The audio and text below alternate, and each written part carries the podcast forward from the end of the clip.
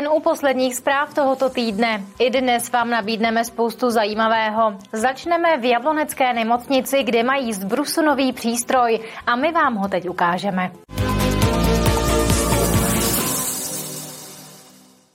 Od příštího týdne uvede Jablonecká nemocnice do provozu novou magnetickou rezonanci za skoro 35 milionů korun.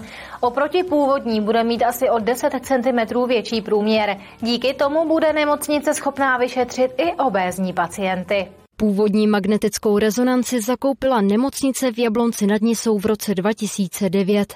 Po 14 letech ji vyměnila za novou a lepší. Zase je o krůček prostě dopředu, ale je to samozřejmě jenom evoluce. Už vidíme, že ty obrázky jsou jako trošku ostřejší, prostě krásnější. Zajímavé je, že vlastně teďka ten software v sobě obsahuje umělou inteligenci, takže vlastně dokáže ty obrazy jakoby víc vyhlazovat, prostě odstraní jako šum, máme lepší rozlišení, takže to je třeba ten jako velký pokrok dopředu. Rezonance má navíc i větší průměr, a to zhruba o 10 cm.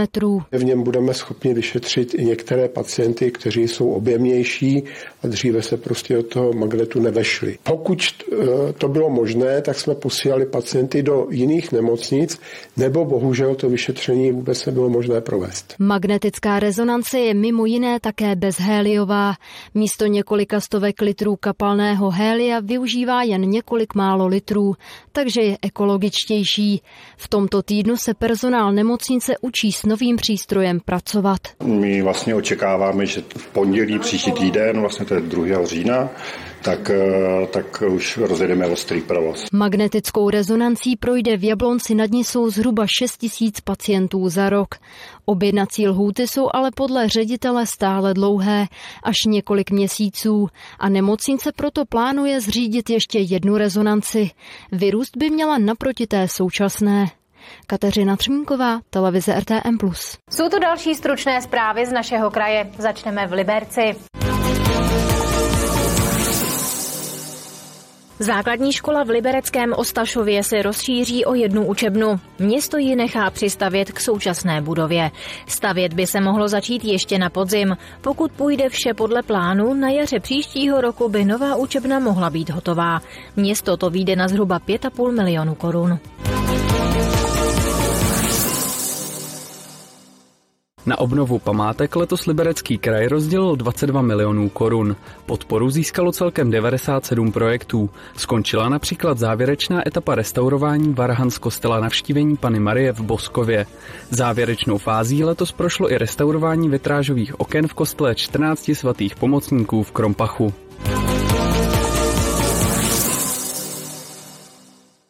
Sobota na Sichrově bude patřit krajským mysliveckým slavnostem u příležitosti z tého výročí založení Českomoravské myslivecké jednoty. Zástupci tří okresních mysliveckých spolků z Liberce, Jablonce nad Nisou a Semil připravili bohatý program určený myslivecké, ale i nemyslivecké veřejnosti. Naše televize je partnerem akce. Na místě se tak určitě potkáme. Na festivalu Lípa muzika ve čtvrtek poprvé vystoupila jeho letošní umělecká garantka, klavíristka Jitka Čechová.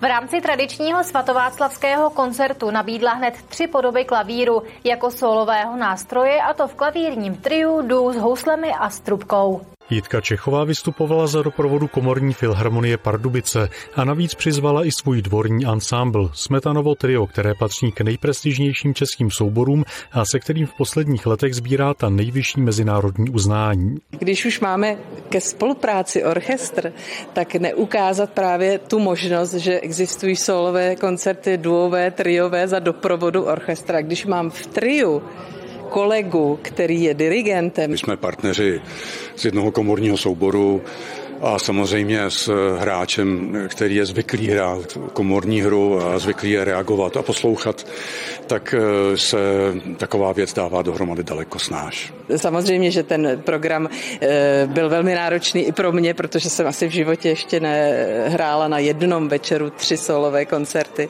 ale byl to ohromný zážitek. Program byl náročný i pro Jana Talicha. V závěrečném dvojkoncertu Felixe Mendelsona Bartoldyho vystoupil jako solista na housle a současně jako dirigent Pardubické komorní filharmonie. Člověk se musí včas přiorientovat z té jedné partitury do druhé.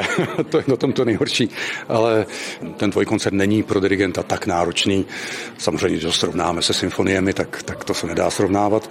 Ale je potřeba občas ten orchestr řídit ale je to o zvyku a je to o zkoušení a já doufám, že dneska to vyšlo hezky, takže z toho mám radost. Tuto radost si užilo i nadšené publikum, které si vytleskalo hned dva přídavky. S dalším projektem se Lípa muzika přesune za hranice.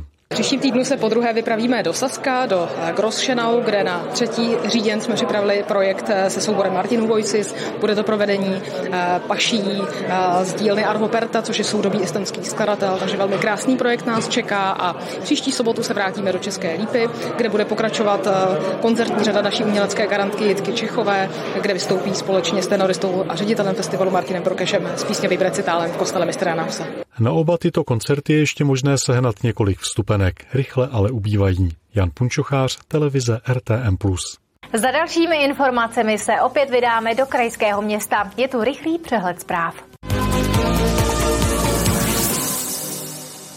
Historická kanalizace vedoucí pod Libereckou radnicí je na hranici životnosti. Vedení města se proto rozhodlo pro opravu potrubí. Podle radnice je ale ke kanalizaci velmi málo dokumentace. Není tak zcela jasné, kudy přesně vede. Práce výjdou na necelý milion korun. Česká lípa koupí od státu za zhruba 4,5 milionu korun schátralý objekt na náměstí. Dům v Mariánské ulici stojí v sousedství radnice a zrekonstruovaného Jiráskova divadla. Je ale dlouhodobě opuštěný a léta neudržovaný. Radnice ho chce proto opravit a využít. Sloužit bude hlavně pro potřeby městského úřadu. Oblíbená stezka v Lidových sadech od divizny k lesnímu koupališti prochází postupnou proměnou. V posledních týdnech se tam objevila například nová ohniště, zmizely lávky i rozpadající se přístřešek. Na jaře se bude pokračovat v obnově původních laviček a vyspraví se i mlatové cesty, které poškodily silné deště.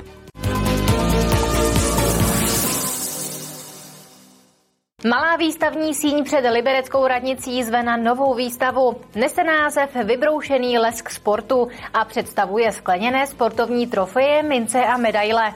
Výstava oficiálně zahájila 26. ročník festivalu Sportfilm. Vybroušený lesk sportu v malé výstavní síni v Liberci navazuje na loňskou výstavu, která byla v rámci sportfilmu věnovaná Věře Čáslavské.